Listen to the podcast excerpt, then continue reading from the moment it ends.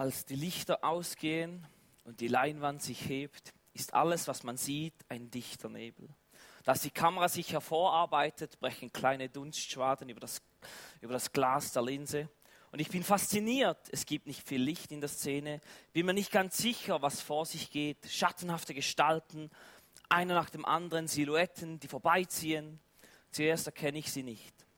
Und als die zweite kommt, erkenne ich, dass es die verdrehten Äste eines alten, knorrigen Baumes sind. Es gibt ein Loch im Baum. Es sieht aus, als wäre er tot. Es sieht aus, als wären sie schon seit einiger Zeit tot. Und die Kamera nimmt uns mit zu den verdrehten Stämmen und geht an anderen Bäumen vorbei. Und ich sitze mit meinem riesigen Popcorn-Sack und einem Coke Zero, weil der hebt sich ja gegenseitig auf, im Kino auf dem Stuhl und so feine Hintergrundmusik fängt an laufen. Ich mache es jetzt nicht vor, kommt nicht gut. Ich fange an zu mampfen und warte, was kommt jetzt? Einer nach dem anderen kommt, einer nach dem anderen kommen sie heraus. Große, bestialische Kerle mit wilden Haaren und verfilztem Bart. Ihre Augen sind animalisch. Jeder von ihnen trägt eine Art Waffe auf dem Rücken, auf den Schultern, in den Händen. Einige mit langen Speeren, andere mit kleinen Schwertern. Einer mit einer Kette und einem Ball voll mit Stacheln. Sie sind mit Tierfellen bedeckt und viele von ihnen haben Farbe im Gesicht. Die ersten, die durch den Durchgang gehen, halten Ausschau nach jedem Schatten, jedem kleinen Geräusch und man merkt, dass sie in höchster Alarmbereitschaft sind. Sie finden jede kleine Lichtung und bilden Gruppen von sechs, acht und zehn, machen Feuer, werfen ihr grobes Bettzeug aus und als die Kamera zurückschwenkt, sehe ich, dass der gesamte Hang jetzt mit Lagerfeuer gefüllt ist. Es müssen Dutzende sein. Die Kamera schwenkt hinunter ins Tal, wo der kleine Bach fließt, wo die Schmetterlinge flattern und die Kaninchen herumtollen. Und auf der anderen Seite ist es fast genau dieselbe Szene.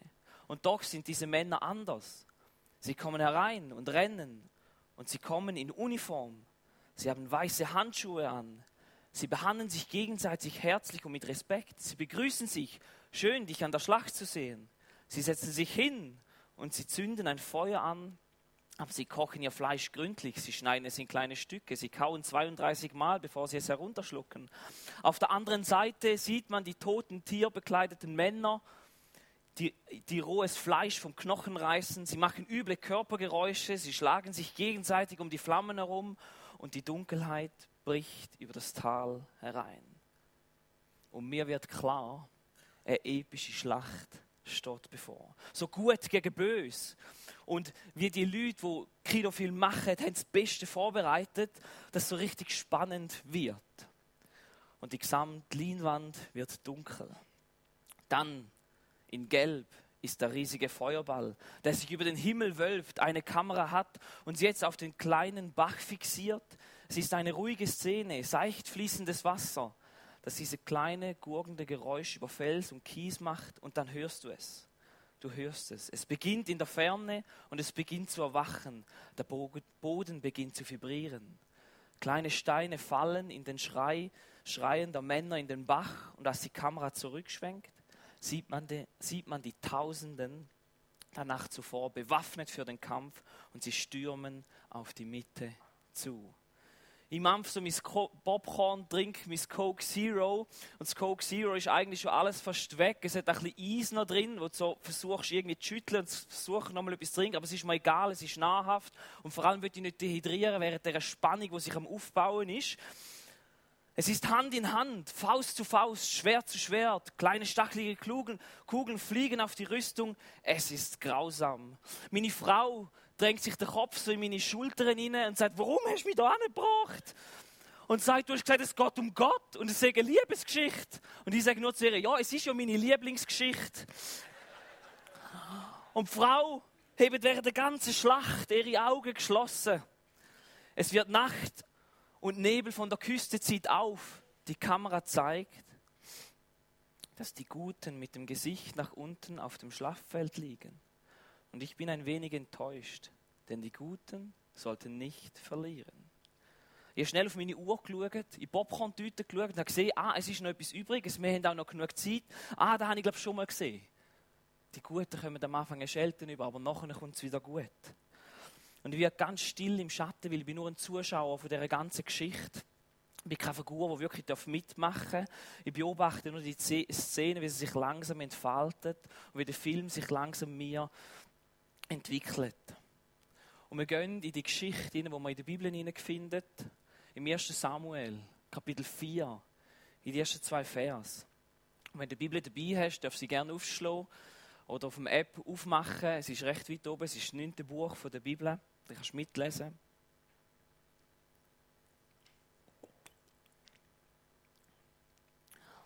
Und es begab sich zu der Zeit, dass die Philister sich sammelten zum Kampf gegen Israel.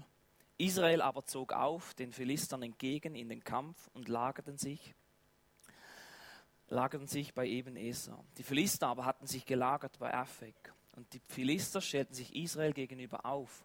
Und der Kampf breitete sich aus. Und Israel wurde von den Philistern geschlagen. Sie schlugen in der Feldnacht, Feldschlacht um die 4000 Mann.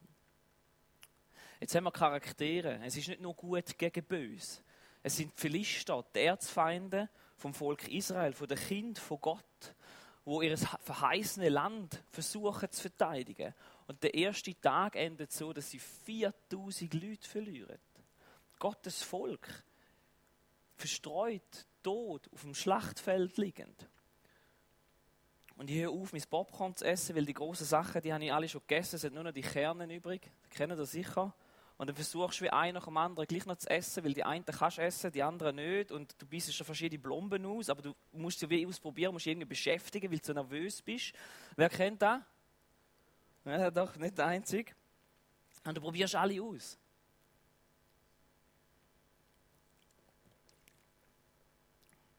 Und ich merke, ich merke, das habe ich auch schon mal erlebt in meinem Leben. Dieselbe, die gleiche Frage gestellt, wo sich die Leute dort gestellt haben. Die gleiche Frage, die du dir vielleicht auch schon gestellt hast, die sich jetzt aufdrängt in dieser Geschichte inne. Eine zweite Kamera nimmt uns mit hinter die Klappen im Zelt der Generäle, wo ein großer Holztisch steht, auf dem Schlachtplan ausgelegt ist. Sie kratzen sich alle am Kopf, streichen sich lange weiße Bärte und die Frage lautet heute einfach, warum? Und als das Volk ins Lager kam, sprachen die Ältesten Israels, warum hat uns der Herr heute vor den Philistern geschlagen. Hast du die Frage Gott auch schon mal stellen Warum? Hast du in deinem Leben vielleicht auch schon eine Situation gehabt, wo du eigentlich gern ein Timeout bekommen hättest, um Gott daran zu erinnern, hey, ich gehöre im Fall zu dir. Ich bin auf deiner Seite. Ich gehöre im Fall, also ich mache irgendwie mit bei deiner Sache. Was soll das? Ich weiß, Gott, du hast einen Haufen Sachen um die Ohren, in der Welt ist ganz viel los, aber einfach, wenn ich dich daran erinnern, wir wollen eigentlich, also ich gehöre zu dir. Und hast du das Gefühl, dass dir die Welt einfach in den Hintern hineintreten. Weil wenn, der, wenn ja der allmächtige Gott, wenn wir dem ja folgen, der einzig wahre Gott, warum sind wir diejenigen, die leiden? Warum geht es uns Christen so schwer? Warum wenn wir die Welt um uns anschauen, sieht es aus, als würde es denen allen so gut gehen, aber uns nicht. Und was ist denn auch mit denen los? Sie kennen sich nicht einmal. Sie kennen dich nicht einmal. Und ihr Leben sieht so aus. Und warum, Herr, hast du uns heute eine Niederlage gebracht? Finanziell, körperlich, medizinisch, familiär, beziehungsmäßig, sexuell, geistlich. Gott, warum Kind Gottes?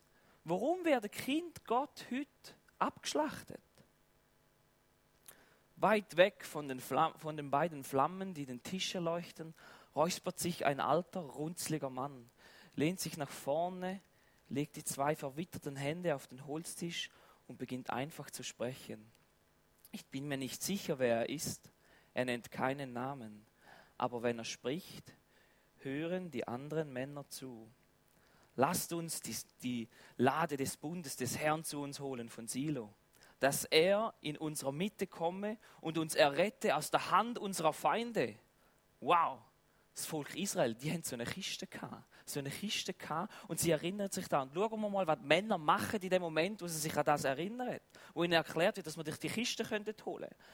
Da sandte das Volk nach Silo und ließ von dort holen die Lade des Bundes des Herrn Zebaoth, der über den Cherubim thront und es waren dort die beiden Söhne Elis, bei der Lade des Bundes, Hofni und Finas. Und da die Lade des Bundes des Herrn in, in das Lager kam, jauchzte ganz Israel mit gewaltigem Jauchzen, dass die Erde erdröhnte.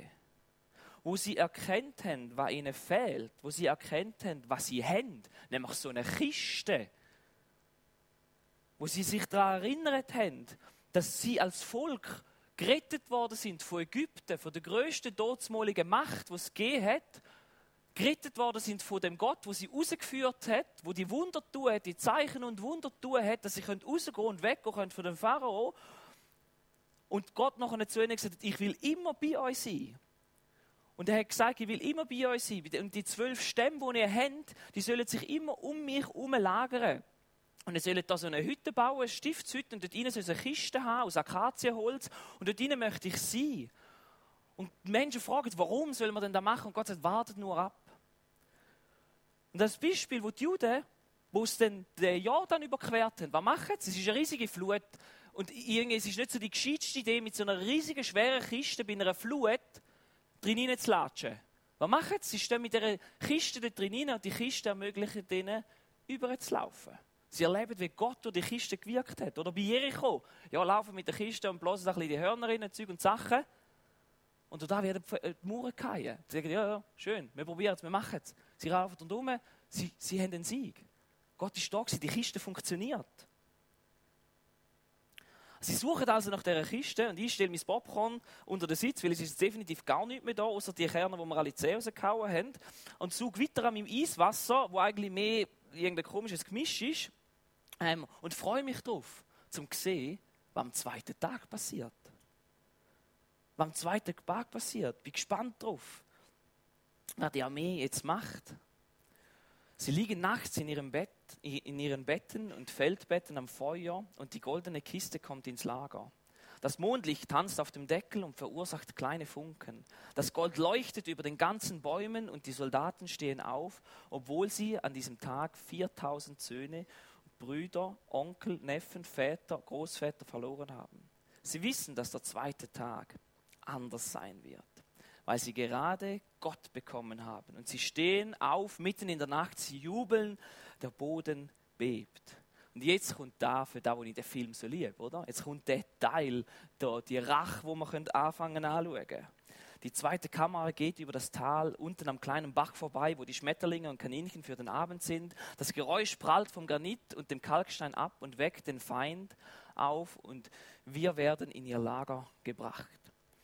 Als aber die Philister das Jauchzen hörten, sprachen sie, was ist das für ein gewaltiges Jauchzen im Lager der Hebräer? Und als sie erfuhren, dass die Lade des Herrn ins Lager gekommen war, fürchteten sich die Philister und sprachen, Gott ist ins Lager gekommen und riefen, wehe uns, denn solches ist bisher noch nicht geschehen. Wehe, wehe, uns. Wer will uns erretten aus der Hand dieser mächtigen Götter? Das sind die Götter, die Ägypten schlugen mit allerlei Plage in der Wüste.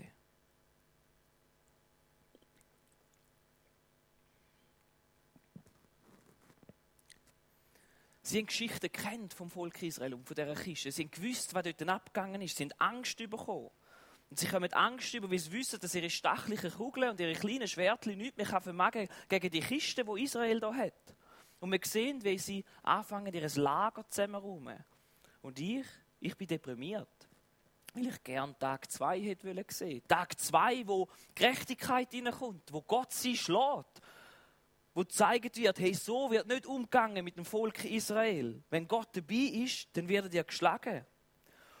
Und als sie anfangen zu gehen und ich deprimiert dort sein, weil ich will sehen, was Gott wird tun, gerade wenn ich da denke, dass es keinen zweiten Tag wird geben, kommt randalierend so ein Typ durch die Reihe durch. Und ich denke, jetzt bekomme ich da, für das, was ich da gezahlt habe. Viel zu viel Geld fürs Cola und für die Eintritt und sowieso alles. Aber jetzt komme ich wenigstens etwas über fürs Geld. Er sitzt auf einem Pferd, seine Haare ist zu einem Pferdeschwanz zusammengebunden, die Hälfte seines Gesichts ist blau angemalt, die andere Hälfte weiß. Philister Wallis nennen sie ihn und er hält eine Rede. Sie ist für die falsche Seite, aber er hält eine Rede und die geht so. So seid nun stark und seid Männer, ihr Philister, dass ihr nicht dienen müsst den Hebräern. wie sie euch gedient haben. Seid Männer und kämpft. Da kämpften die Philister und Israel wurde geschlagen. Und ein jeder floh zu seinem Zelt. Und die Niederlage war sehr groß. Und es fielen von Israel 30.000 Mann Fußvolk. Und die Lade Gottes wurde genommen. Und die beiden Söhne Elis, Hophni und Phinas, kamen um. Und am Ende des zweiten Tages schwenkt die Kamera über das Tal. Man sieht nur die Kinder Gottes, die im dichten Schlamm und Gestrüpp liegen, leblos. 30.000, siebenmal größer Verlust als am ersten Tag. Der kleine Bach fließt rot. Die Kamera folgt ihm bis zum Grund. Hier liegen nicht zwei Soldaten, sondern Priester Hophni und Phinas. Die nächsten in der Reihe der geistlichen Führung der Nation liegen tot da.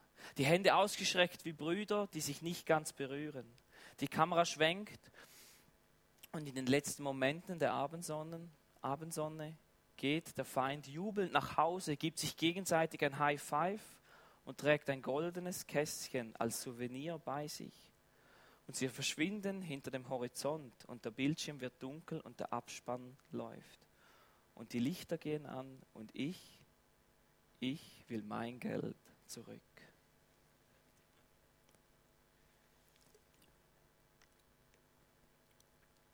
Hast du auch schon mal das christliche Leben gelebt und gesagt, ich hätte gerne mein Geld zurück? Das, für das habe ich nicht Ja gesagt. Und einfach gesagt, ich hätte gerne mein Geld zurück. Und ich, weiß, einige, die jetzt vielleicht mitlesen oder die Geschichte kennen, sagen, alle, weißt, es gibt noch ganz viele Kapitel, es wird sicher gut kommen. Weißt, du willst einfach das nächste, die nächsten Vers lesen, und dann wäre alles gut gewesen. Du musst einfach weiterlesen. Es wird nicht besser. Es wird noch viel schlimmer. Ein Überlebender geht nämlich zurück zu der Stadt und erzählt dem Eli, dem Hohepriester, was passiert ist. Und er wartet schon am Stadttor auf die Nachricht. Und er erzählt ihnen, dass alle gestorben sind, dass die Laden vom Bundesladen gestohlen worden ist, dass seine beiden Söhne getötet worden sind. Und er geht von seinem Stuhl und bricht sich das Knick, Knick, wo die Nachricht ins Dorf kommt. Und die Frau vom Finas, die schwanger war, gebärt viel zu früh und stirbt bei der Geburt. Und das Kind, das auf die Welt kommt, kommt den Namen über Ikabot. Die Herrlichkeit ist hinweg von Israel.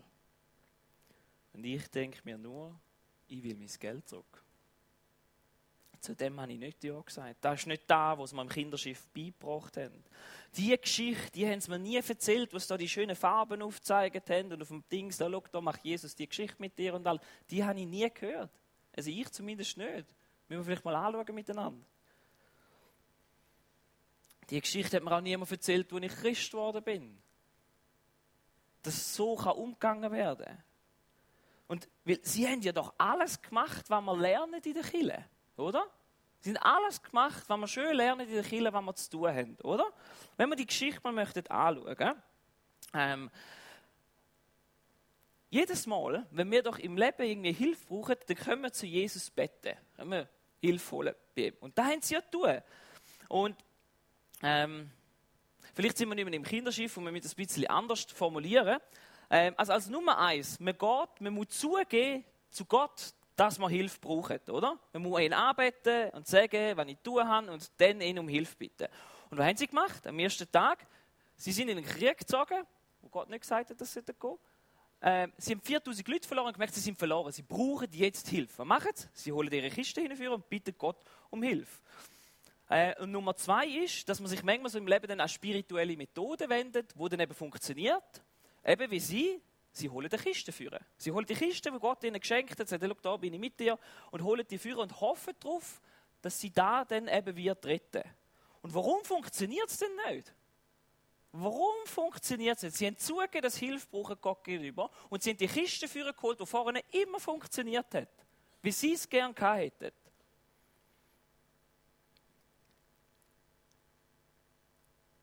Warum hat es nicht funktioniert? Und das ist genau der Punkt wo wir in der Kirche ja dann einmal die Formulierung bringen, du musst einfach mehr glauben.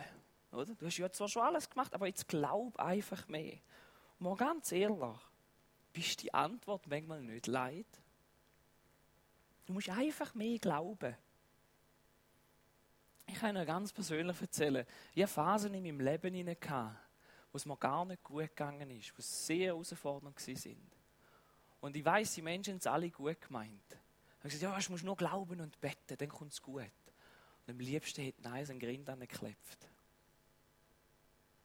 Weil, weil ich, ich habe erstens nicht gewusst, wie ich mehr glauben sollte, wie, wie ich das veranstalten dass da mehr wird. Und zweitens habe ich schon 40.000 Mal durchgebettet, egal, auf, ab, alles Mögliche. Das hat nicht funktioniert. Und ich einfach nur mein Geld zurück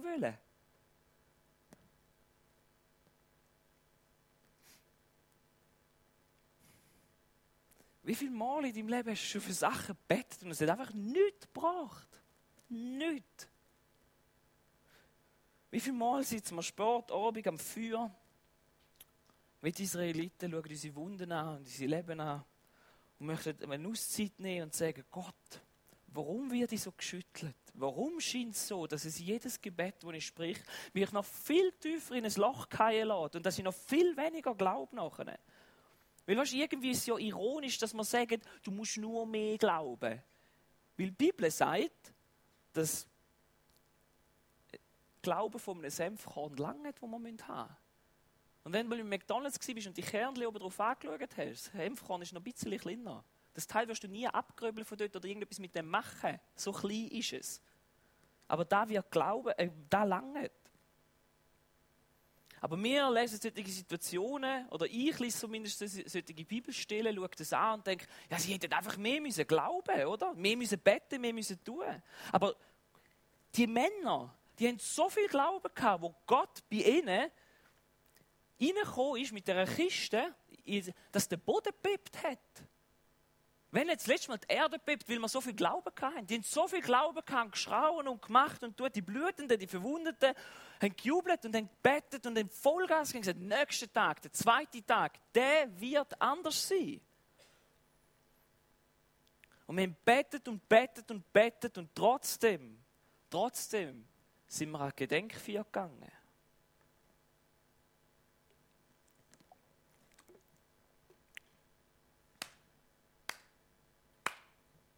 Danke Gott für nichts.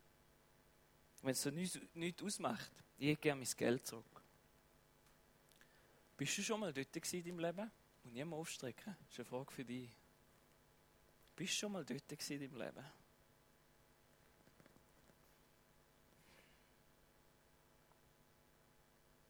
Du wirst geschlagen, du wirst deprimiert, du bist müde, du frustrierst über das, dass Gott nicht gekommen ist, dass er nichts gemacht hat.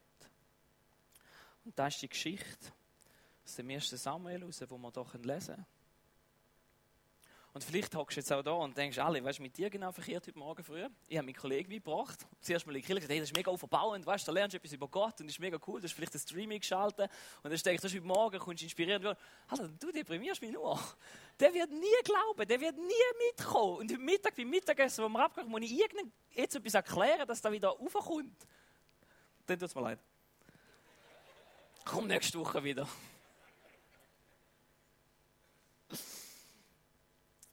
Aber das ist eine biblische Geschichte. Das ist das, was die Bibel sagt, nicht ich sage. Das ist das, was wir da drin lesen können. Krankst, ein bisschen Hoffnung gibt es heute schon noch. Leute, das ist die Bibel. Das ist, da, das ist die Bibel und das ist da, wo unser Leben uns manchmal anführt, das solche Punkte im Leben, wo wir schon geschlagen worden sind und das Gefühl haben, jetzt machen wir etwas und dann kommt es gut und nachher werden wir noch mehr geschlagen. Und in dem Moment, wo wir Gott brauchen, rufen wir zu Gott und wir versuchen, Gott dazu zu bringen, um die Situation zu ändern. Aber die Situation ändert sich einfach nicht und wir werden frustrierter und frustrierter, weil Gott nicht antwortet. Und ja, einfach, dass wir das erklärt haben.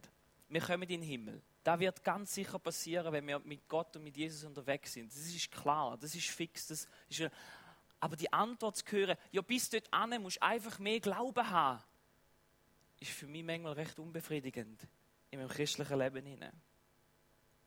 Weil es ist ja schwierig, es ist ja nur so ein kleines Stückchen Glauben. Also wo liegt genau das Problem? Weil sie haben ja alles gemacht, was Raffaella im Kinderschiff beigebracht hat. Oder mir vielleicht nicht Raffaella, mir vielleicht noch andere Leute. Sie haben alles tun, die, die Jungs und Mädels haben die Gebet gesprochen, du hast das Gebet gesprochen, ihr das Gebet gesprochen. Ähm, hey Jesus, du darfst da sein, bitte. Und sind Gott und Jesus angerufen in diesen Problemen, die sie haben in deinem Leben. Und um vielleicht in Erwachsenensprache ein bisschen zu reden, du hast vielleicht eine finanzielle Situation und du gehst an und du betest dein Gebet und sagst, hey, weißt du, schau, ich habe so einen coolen Cola-Automat, ich kann da hingehen, da tippe ich die Nummer ein, drücke drauf, spreche mein Gebet, hau drauf und dann kommt raus meine Lösung raus. Oder du hast irgendeine medizinische schwierige Situation in deinem Leben. Wir gehen an, einen Goalautomat, tippen die, lesen noch den Bibelvers, der wäre noch notwendig gewesen, dass wir den jetzt gemacht haben. Gut, machen wir, hauen drauf, es kommt raus und sagen, oh, danke, großer G, dass du uns hilfst. Oder wir haben ein Beziehungsproblem oder unseren Selbstwert, wir gehen an einen Automat und drücken und sprechen drei Gebete oder sagen es noch in dem Chat rein und nachher ist es gut und hoffen, um nachher können unten rauszunehmen. Und wir gehen durchs Leben und behandeln Gott manchmal wie einen Cola-Automat. Oder man behandelt Gott wie so einen großen Hund, so einen richtig kampfwürdigen Hund. Und wenn ja die heißt so eine coole Kiste und in dieser Kiste wohnt er auch irgendwie. In dem Zimmer wohnt er, an dem Ort, dort dürfen sie. Und wenn irgendein finanzielles Problem hat, dann machen sie die Kiste auf und die laden es raus und sagen, ah, griff's an, komm, nimm ihn, schnappen, ah, ja, nochmal betten, ja, nochmal auf die Knie, warte, ah, es zieht. Und ich ziehe ihn wieder retto, weil es ist ja erledigt, tue ihn wieder, mache wieder zu und gehe wieder durchs Leben durch. Oder kommt die nächste Zeit, ah, weißt du, ich habe so einen Hund in so einer Kiste, die mache ich auf, mache die Kiste auf, lasse ihn so, ah, griff an, komm, mach's. Und versorge ihn wieder. Und ich merke, die einen, die mich jetzt gerade anschauen, sagen, hey, alle, äh, Gott dir eigentlich noch? Gott mit einem Hund zu vergleichen und Gott als Hund anzustellen, der in einer Kiste wohnt. Wisst ihr was? Er will da auch nicht sein. Er will auch nicht, dass du Gott als Hund in einer Kiste behandelst. Und ich glaube und ich bin überzeugt davon, dass Gott an dem Tag, wo das passiert ist mit den Israeliten, sie auf die Lippe gebissen hat und gesagt, Kinder, das wird wehtun. Aber ich bin lieber mit denen zusammen, wo mich fürchten, als mit denen, wo mich nur benutzen wollen. Und es wird eine harte Lektion sein. Weil wir haben einen Gott, der viel zu groß ist, um einfach nur ein kosmischer Cola-Automat zu sein. Der viel zu groß ist, um irgendeine Kiste weggesperrt zu werden und führen zu holen, wenn es uns gerade passt. Und wir haben einen Gott, der sich nicht benutzen lässt. Er ist kein so Kaninchenfußgott, wo du einen Gürtel anhängen und sagen, ja, wenn ich ihn brauche, so Kaninchenfußtheologie, jetzt hilf mir ein bisschen. Und weißt, vielleicht hast du es jemandem auch schon gesagt. Ich habe das schon mehrmals gesagt und ich es passiert mir auch heute noch und ich sage mir das auch heute noch manchmal. Hey, weißt, wenn etwas ist in deinem Leben, dann tun einfach beten. Leg es einfach Gott vor die Füße. Und versteh mich richtig, ja, das können wir machen. Aber mal ganz ehrlich, wenn wir es mal hinterfragen, wenn wir da jemandem geben und sagen, hey, lass du einfach beten, bring es vor Gott. Warum genau gehen wir denn nachher nicht zu Gott? Warum gehen wir zu Gott? Ich glaube, wir gehen dann einfach nur zu Gott, dass unsere Sachen besser laufen und nicht, um den allmächtigen Gott zu treffen sondern wir wollen einfach Kohlautomat rauslassen. Wir gehen zu ihm und sagen, hey, schau da, bitte, mach doch. Und das ist da, was die Israeliten dem Tag gemacht haben. Sie haben Gott für nützlich, aber nicht für würdig gehalten. Und wenn wir als Chile würden zusammenkommen und Gott nur noch als nützlich anstatt als würdig anschauen, an dem Tag, an dem Zeitpunkt würde uns unsere Kiste geklaut werden. Weil Jesus ist nicht am Kreuz gestorben, um einfach ein Teil sein von unserem Leben. Oder zum ein kosmischer Cola-Automat zu werden und uns einen Freipass zu geben für alles in unserem Leben hinein. Oder zum einfach die richtigen Gaben auszuteilen, wenn wir die richtigen Gebete einwerfen. Jesus ist nicht am Kreuz gestorben, um ein Hund zu sein, wo du einfach rufst, wenn du deine Probleme hast oder nochmal klickst, wenn du ihn brauchen willst. Jesus wird niemals ein Teil sein von deinem Leben. Jesus und Gott will alles von deinem Leben. Da ist das, was er uns lehrt, auch im Neuen Testament. Er will alles von deinem Leben haben. Er will nicht nur ein Teil sein. Und man könnte die Frage stellen und die Israeliten fragen, Israel, was machst du ohne Gott in dieser Schlacht überhaupt? Und sie holen dann nachher ja Gott hinführen, um ihr Problem zu lösen, wo sie sich drin haben. Und was die Israeliten tun müssen, was wir tun müssen, ist, anstatt religiös zu sein, müssen wir mit Gott ins Reine kommen. und du willst, dass Gott deine Finanzen in Ordnung bringt, wo er nie ein Teil davon war, warum soll er auf einmal irgendetwas mit deinen Finanzen zu tun haben? Weil es sind ja deine Finanzen. Du denkst, ja, er ist, er ist wirklich da und er soll einfach mein Leben segnen, aber ja, bitte nicht, mein Leben verändern. Israel hat in dem Moment keinen Wunsch gehabt, um wirklich mit Gott zu gehen. Anstelle von dem haben sie ihn einfach benutzen und ihn für ihren eigenen Vorteil zu brauchen. Und Gott hat gesagt und hat das gemerkt und gewusst und hat gesagt, das wird schmerzhaft. Und wenn wir Gott versuchen, für unsere eigenen Angelegenheiten zu benutzen, dann wird Gott sagen, das wird wehtun. Du betest vielleicht für deine Beziehung, wo du drin bist, aber die Beziehung, Gott ist gar nie ein Teil von dieser Beziehung. Du denkst, er wird dich segnen und soll kommen und sie wieder reparieren, auf das, dass er sie reparieren kann, dass es weiterhin deine Beziehung bleiben kann. Und du hoffst, dass er wird kommen und dein Leben segnen und alles in Ordnung bringen, dass es weiterhin dein Leben kann sein, wo du bestimmst. Weil es muss ja nur für dich stimmen. Und ich kann euch sagen, ich habe viel so Gebet in meinem Leben und auch heute noch so Gebet, wo ich spreche, wo ich eigentlich einfach nur will, löse es mir bitte einfach kurz. Aber Gott geht darum, uns dazu zu bringen, dass wir unser Eigentum überschreiben. Sodass alles, was wir sind, was wir machen, was wir tun, was wir leben, was wir haben, ihm gehört. Er will, er will nicht einfach unser Leben segnen. Er will unser Leben verändern. Und wenn ich mir das so durchdenke, ich will manchmal nicht, dass er mein Leben verändert. Ich will einfach nur, dass er es segnet. Und wenn ich diesen Satz so ausspreche, dann tönt er irgendwie falsch. Und irgendwie nicht richtig. Aber viel in meinem Herzen ist da manchmal mehr da, als dass ich sage, hey, verändere mich, schaffe mir. Und ich merke, dass meine Gebete auch in die Richtung hineingehen.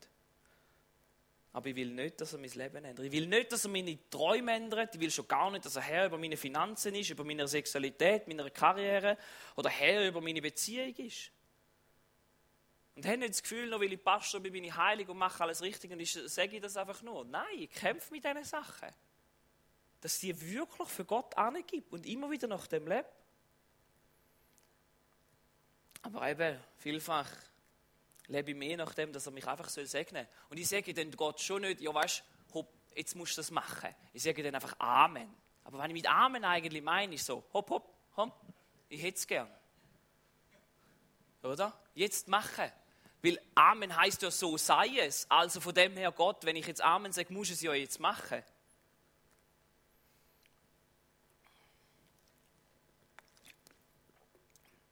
Wir weitergehen zum nächsten Kapitel, oder ein paar Kapitel weitergehen,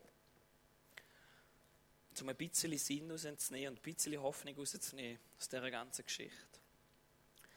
Aber von dem Tag an, Samuel Kapitel, 1. Samuel Kapitel 7, aber von dem Tag an, da die Lade des Herrn zu Kiriat Jeriam blieb, verging eine lange Zeit.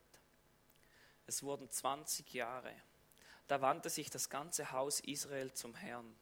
Samuel aber sprach zum ganzen Haus Israel: Wenn ihr euch von ganzem Herzen zu dem Herrn bekehren wollt, so tut von euch die fremden Götter und die Astarten und richtet eure Herzen zu dem Herrn und dient ihm alleine. So wird er euch wird er euch erretten aus der Hand der Philister. Da taten die Israeliten von sich Bale und das taten und dienten dem Herrn alleine. Für 20 Jahre lang haben sie umgejammert und bettet und Gott hat sich geweigert, um ihnen etwas zu helfen und etwas zu ändern. Und endlich, nach 20 Jahren, steht Samuel auf und fragt sie dann, sind ihr endlich fertig, zum euch um euch selber zu drüllen? Sind ihr endlich fertig und wollt ihr wirklich Gott in eurem Leben haben? Wollt ihr wirklich eine Beziehung mit ihm pflegen? Wollt ihr wirklich bei ihm da sein und mit ihm durchs Leben gehen? Oder wollt ihr nur die Kiste verwenden, wenn ihr sie braucht?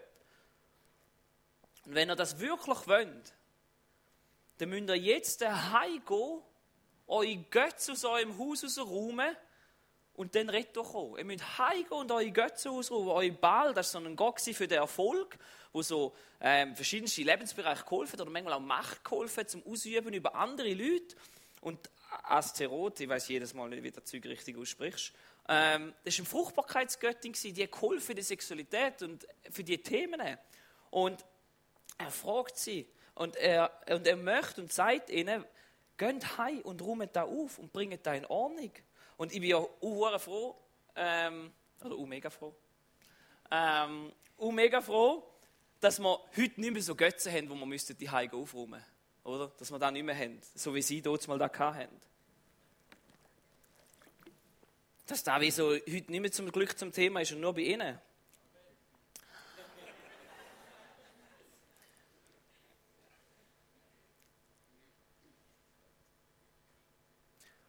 Und er sagt eigentlich einfach, du willst es sein Leben sagen, dann schau an, was du als Unterhaltung in deinem Leben anschaust. Sachen, die du vielleicht dir manchmal reinziehst, ja, ist ja nur Unterhaltung, ist ja nur lustig, tut es so gut. Oder wenn du Sachen, die du zum Spaß machst oder anschaust, und sagst, ja, mir tut es ja gut, das wäre vielleicht etwas. Oder für was du alles Geld zahlst in deinem Leben hinein. Oder wofür du deine Fähigkeiten nutzt. Und warum räumst du nicht auf, und warum räumen wir nicht auf und kommen dann zurück zu Gott, um ihm dann zu dienen? Und Gott sagt da, den Israeliten, geht heim, räumt auf und auf da aber will ich mit euch durchs Leben durchgehen. Weil Jesus ist nicht gekommen, um dein Leben einfach zu segnen. Er ist gekommen, um dein Leben zu verändern. Und er wird sich nicht einfach nehmen oder nur ein Teil davon sein, er will das ganze Leben, er will alles von deinem Leben haben. Und an dem Tag haben die Leute angefangen oder aufgehört, Kille spielen. Weil weißt Gott sagt, und ich glaube da wirklich, er liebt uns zu fest, als dass er ein Leben, wo du lebst, wird segnen wo dich wird wegbringen von ihm. Gott liebt dich zu fest, als dass er würde dein Leben segnen, wo dich wegbringt von ihm. Er tut alles, um dich zurückzubringen. Manchmal sind es vielleicht harte Lektionen. Und die Lektion, da wo sie es anführen soll, ist genau da, wo Gott uns wünscht, dass wir authentisch mit dem durchs Leben durchgehen. Dass wir echt durchs Leben gehen mit dem. Und authentisch sein heisst, dass wir zu diesen Wertvorstellungen, die von außen her so oder noch aussehen, die wirklich auch leben und haben. Dass wir nicht einfach schreien, weil wir jetzt Gott mit unserer Kiste unser Lager geholt haben und alle anderen haben Angst und das Gefühl, die haben jetzt da, sondern dass wir wirklich mit dem Gott unterwegs sind. Die Philister, die haben viel mehr Respekt in dem Moment vor Gott, wie die Israeliten. Sie haben gewusst, was da auf uns zukommen kann. Und das Gott fängt an bei deiner Beziehung zu Gott. Dass man, und bei meiner Beziehung zu Gott, dass man nicht nur am Morgen, Sonntagmorgen Lieder singen und sagen, du kannst alles haben von mir, mein lieber Herr. Du kannst alles haben, sondern dass man da die restlichen sechseinhalb Tage der Woche auch lebt. Dass man als Christen da machen, was wir gesagt haben, nämlich, dass wir unser Leben aufgeben, weil wir sind gestorben und er in uns leben Einfach, ich weiß, ich habe das schon ein paar Mal gesagt in letzter Zeit, aber wenn wir uns taufen lassen, dann sagen wir so einen Satz und machen etwas aus einem Grund, weil wir sagen, und wir tauchen uns unter, weil wir sagen, ich bin gestorben und er soll leben. Das ist die Formulierung, die jeder Einzelne von uns, da innen oder im Stream, wo sich taufen hat, gesagt hat. Es geht nicht mehr länger um mich. Er soll alles dürfen haben. Und ja, mir ist es klar, es ist ein Prozess, wo das Leben durchgeht. Wir können nicht von heute um morgen heilig sein und alles aufgeräumt haben. Das geht es auch gar nicht. Aber es geht darum, dass wir Tag für Tag, Schritt für Schritt, näher an kommen. Wo wir ehrlicher sind in diesem Bereich. Ehrlicher Gott gegenüber sind. Uns vielleicht manchmal fragen und da immer wieder, benutze ich Gott einfach? Und immer muss man die Frage auch viel stellen. Benutze ich Gott einfach oder möchte ich den heiligen Gott ihm begegnen, mit ihm eine Beziehung haben und schauen, welche Schlachten in meinem Leben er mit mir zusammen schlagen Und wo habe ich vielleicht einfach nur religiöse Handlungen abgehandelt, anstatt eine Beziehung gesucht mit ihm? Wo haben wir den Menschen um uns herum einfach nur vorgesagt, dass wir so hohe moralische Wertvorstellungen haben, aber wir leben es eigentlich gar nicht. Und die Leute haben da manchmal höheren Respekt vor uns. Also ich erlebe das, wenn ich mit Leuten über den Glauben rede, die nicht unbedingt glauben, sagen, hey, weißt du, sind ja so mega krass und haben die Beziehung zu Gott und alles und moralische Wertvorstellungen. Und nachher merkst du, hm, ja, ja, schön, dass du das Gefühl hast, dann reden wir lieber nicht darüber, weil es sieht gar nicht immer so aus in meinem Leben.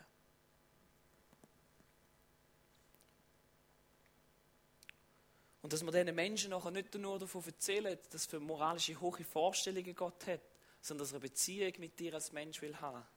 Mit dir wird unterwegs sein und dort authentisch sind in dem inne. Und weißt du, gerade in der heutigen Zeit ist authentisch sein so ein hoher Wert. Jeder will alles, die richtige Wahrheit und alles ganz klar sein, obwohl wir uns auf den Social Media die ganze vorlügen mit 40.000 Filtern vor dem Gesicht. Und erst wenn wir uns gesehen merken, was wir wirklich sind. Und darum möchte ich euch vielleicht so ein bisschen herausfordern, zum authentisch sein. Für, einfach für nächste Woche, nur für nächste Woche, eine kleine Aufgabe mitgeben, für die, die möchten, das muss niemand. Dass wir ein Gebot für die nächste Woche mal mitnehmen, das Kind und versuchen, da umzusetzen in unserem Leben hinein. Und zwar, eines von den zehn Geboten, nicht zu lügen. Und wir formulieren es uns jetzt noch ein bisschen schwieriger, weil nicht zu lügen ist relativ einfach. Es ist immer meistens eine Halbwahrheit, oder? Es ist ja nicht gelogen gewesen. Also es ist so, Gerade noch mit Kindern noch beschwört. Darum wir versuchen nächste Woche mal immer die Wahrheit zu sagen. Immer die Wahrheit zu sagen. Uh, Bruder, es wird schwierig und Schwester. Wenn dich nachher jemand zum Mittag einlädt und du hast keinen Bock auf die Person, was sagst du denn? Sagst du denn, ähm, ich habe die heute noch zum Mittag, darum ich muss dann noch fertig brauchen? Nein, das ist eine Halbwahrheit, das ist nicht die Wahrheit. Hey, die Woche sind der Jose und ich in der Pastorenkonferenz gewesen. Wir sind ins Hotelzimmer. Ich habe, das Hotelzimmer für uns beide gebucht. Und ich bin mir sicher gewesen, dass ich für uns beide gezahlt habe und eingecheckt habe. Wo wir kommen, komme ich noch einen Zimmerschlüssel auf und denke, hä, komisch. Egal, gehen wir auf ins Zimmer, gehen ins Zimmer, sehen, es ist alles nur für eine Person eingerichtet, nicht für zwei. Wir haben ein Doppelbett. Ähm, und, und wir stehen so dort und denken, ja, eigentlich ist es wirklich ziemlich egal, es ist schon so spät am Abend, wir wollen einfach nur pennen, wir würden es überleben. Das zweite in dem Nest rein. Und nachher sagt Joshua, hey, wir wollen ehrlich sein. Was machen wir jetzt? Also, Josua steht auf, geht ab Hotellobby und versucht, dem zu erklären, dass wir eigentlich mehr müssen zahlen dass wir ein zweites Zimmer haben und bla. Wir wären fix durchgekommen, ohne Problem. Und es wäre auch viel einfacher gewesen, weil wir schlussendlich kein zweites Zimmer bekommen, bis wir eine zweite Decke noch schon bekommen haben, wir mehr als eine halbe Stunde gebraucht, weil er nicht begriffen hat, was wir genau wollen. Es hat dann geklappt. Aber es war eine Entscheidung, wo wir sagen, nein, wir müssen ehrlich sein. Wir nach diesen Gebot leben, wir möchten authentisch sein. Nicht nur sagen, wir machen es und wir tun es und wir holen es dann hinführen, wenn es uns hilft. Sondern wir machen es auch dann, wenn es vielleicht mühsam ist und unnötig und vielleicht nicht, für uns nicht nötig erscheint. Und am nächsten Tag habe ich sogar nicht mehr zahlen hm. Für was ist der ganze Stress am Abend? Es ist ein Gebot von Gott. Es ist, nicht meine, es ist nicht meine Aufgabe zu beurteilen, ob es richtig oder falsch war. Ich versuche die Gebote in meinem Alltag zu leben. Und wäre da etwas, dass wir nächste Woche einfach mal versuchen, immer die Wahrheit zu sagen. Oder wenn die jemand fragt, wie es da geht. Schwierig. Oder? Und ich rede nicht davon, dass wir jedem unser ganzes Leben austeilen und alles immer loswerden, wenn ich in die Mikro jemand fragt, wie geht. Aber einfach mal eine ehrliche Antwort geben und nicht einfach nur sagen, ja, es geht mir gut oder es geht mir schlecht. Zum schnell wegkommen. Sondern wenn es vielleicht herausfordernd geht, mal im Kopf überlegen, wie kann ich die Frage ehrlich beantworten, ohne dass ich vielleicht zu viel sage. Weil da musst du nicht, du musst nicht alles sagen. Aber dann fängt das Leben richtig schwierig an werden. Wenn wir ehrlich sind. Oder deinem Chef gegenüber. Und die Steuererklärungen müssen wir jetzt auch wieder ausfüllen. Ah, da können wir sicher noch etwas abziehen. Oder ja, da habe ich eine Quittung von dort mal. Hey, Gott hat uns geboten, ehrlich zu sein. Und nicht nur dann, wenn es uns hilft. Wenn die fette Rechnung von der Steuern dann kommt, ja, weißt du, Gott, kannst du mir bitte helfen? Ich muss irgendwie zahlen. Ich habe vergessen, letztes Jahr Geld auf die Seite zu tun. Hä? Holen wir einfach Kisten führen, wenn es uns passt. Oder machen wir da, wo uns Gott geboten hat?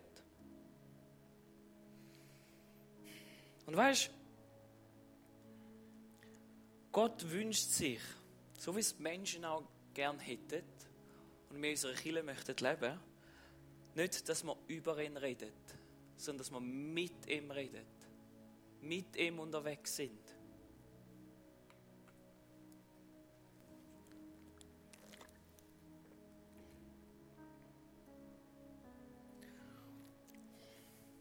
Und gerade im Ehrlichsein, der erste Schritt, der dir helfen kann, ist, wenn du nicht über Menschen redest, sondern mit ihnen selber redest.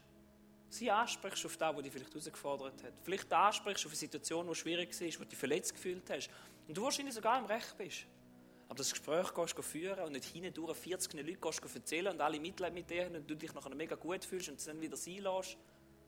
Nein, schwierige Gespräche führen.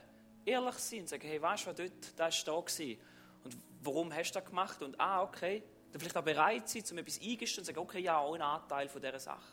Ich verstehe, warum das du das so gemacht hast hat mich verletzt und ich nehme deine Vergebung an, äh, deine Entschuldigung an und es tut mir auch leid, dass ich so umgegangen bin mit dir.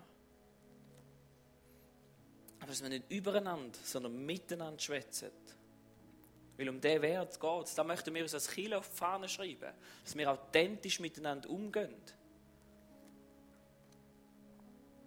Nicht mit sagen, wir leben mit Gott und nachher in einen Krieg ziehen, wo er uns nie hingeschickt hat, und wenn es eben nicht klappt, geschwind die Kiste hinführen holen und dann Gott befehlen, segne uns. Komm. Sondern wir wollen die Götze in unserem Leben aufräumen. Und so, dass es nicht einfach nur mein Leben bleibt. Und ich bin so froh, dass wir einen Glauben haben, der nicht dort stehen bleibt, dass man einfach nur beten und genug krampfhaft glauben und dass dann alles passiert. Ich bin froh, dass wir einen Glauben haben, wo uns Gott in der Bibel weitergeht, wo ich einen Anteil drin habe, wo ich auch etwas tun und machen Nicht aus Leistung, hört auf, es geht nicht um Leistung. Aber wo ich einen Anteil habe, sagen, wo Gott gewiss hat, hey, da muss ich aufräumen, und ich kann da aufräumen und kann dann wieder zu ihm kommen, dass ich etwas machen darf, dass ich mit ein Teil sein von der Lösung. Dass es nicht nur einfach ein Suchen nach irgendwie mehr Glauben ist, nach einem Körnchen auf einem McDonalds-Brötchen, oh, wo ist der Glaube, ich muss jetzt mehr haben. Sie sind davon und sagen, hey Gott hat gesagt, ich soll das machen. Also, jetzt fange ich das mal an machen und versuche in dem zu sehen, wenn er mich mit dem möchte segnen. Und ich lebe da auch, wo ich allen gesagt habe in der kleinen Gruppe.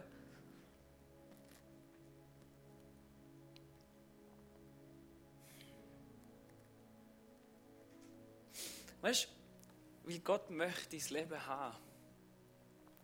Egal woher du kommst, egal was du gemacht hast, er liebt dich. Er nimmt alles zu sich. Er hat das Kreuz hingestellt, dass er für alles kann zahlen kann, dass wir eine Beziehung haben mit ihm. Und dass er nicht einfach in einer Kiste versorgt muss. Und er überlebt alle Fehler, die wir gemacht haben. Jeden einzelnen Fehler überlebt er einfach. Es ist aber keine Ausrede dafür, dass wir einfach alles weitermachen können. Dass wir unser Leben nicht aufräumen müssen. Dass wir nicht authentisch sein müssen, dass wir mit irgendwelchen religiösen Verhaltensmuster anwenden, okay, wenn ich die Hände so hebe, dann fragt mich sicher niemand, wie es mir geht, oder weiß auch immer was. Das ist keine Ausrede für das. Es ist genau der Punkt, dass um Gott zum Anfang ehrlich sein miteinander und anstehen und sagen, wenn wir Fehler haben.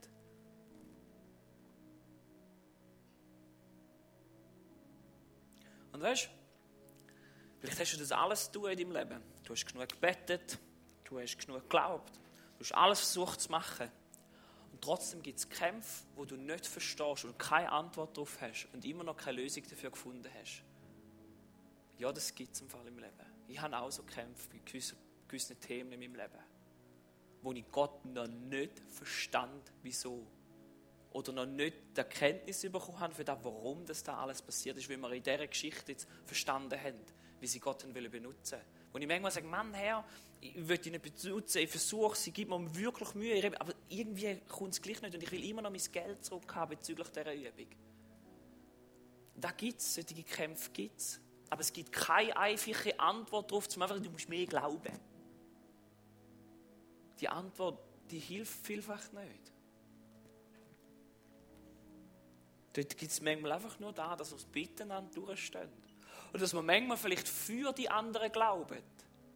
Wenn Menschen in ihrem Leben nicht mehr mögen glauben, wie so schlimmes Leben eine Situation gibt, und da gibt es, ich habe Gespräche mit Leuten, die mögen nicht mehr glauben. Und dann kommt sie, du musst mehr glauben, beten wir noch einmal dafür. Das ist ein Flattern denen ins Gesicht. Rein. Und ich sage nicht, dass Gebet nicht nützt oder irgend so etwas, hört auf. Sondern es, ist genau, es nützt genau viel, es ist auch seelsorgerlich wichtig. Aber dass man manchmal in so Lebenssituationen Menschen einfach durchtragen Und ihnen helfen zu glauben. Mehr glauben denn für unseren Nächsten. Wir sagen, weißt du, ich weiß, dass es richtig ist und ich weiß, dass es falsch ist, aber logisch, ich glaube für dich. Und ich trage dich durchs Leben durch. Ich trage durch die Reise, wo du mit Gott am Go bist.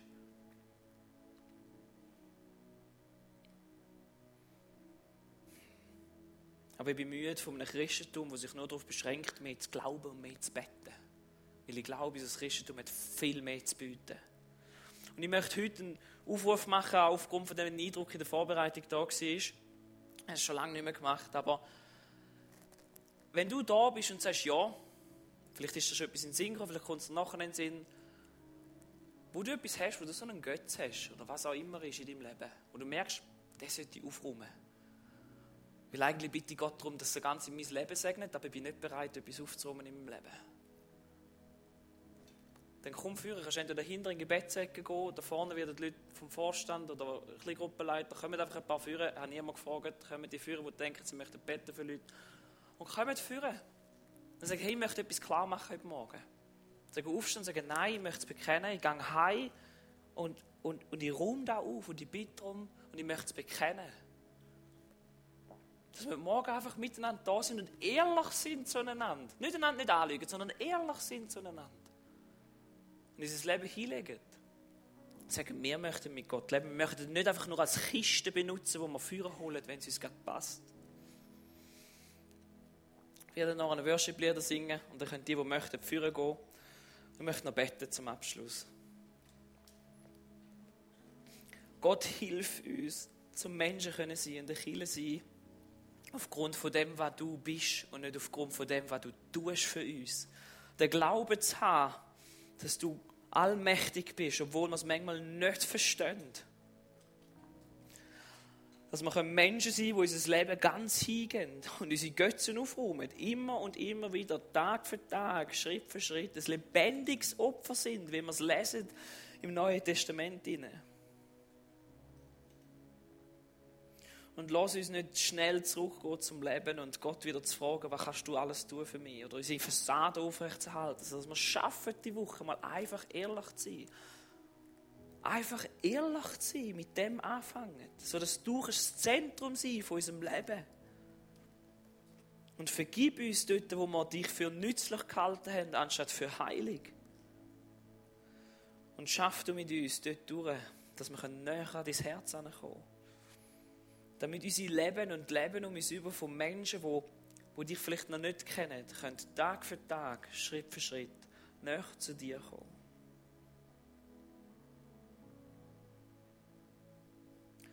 Amen. Danke vielmals.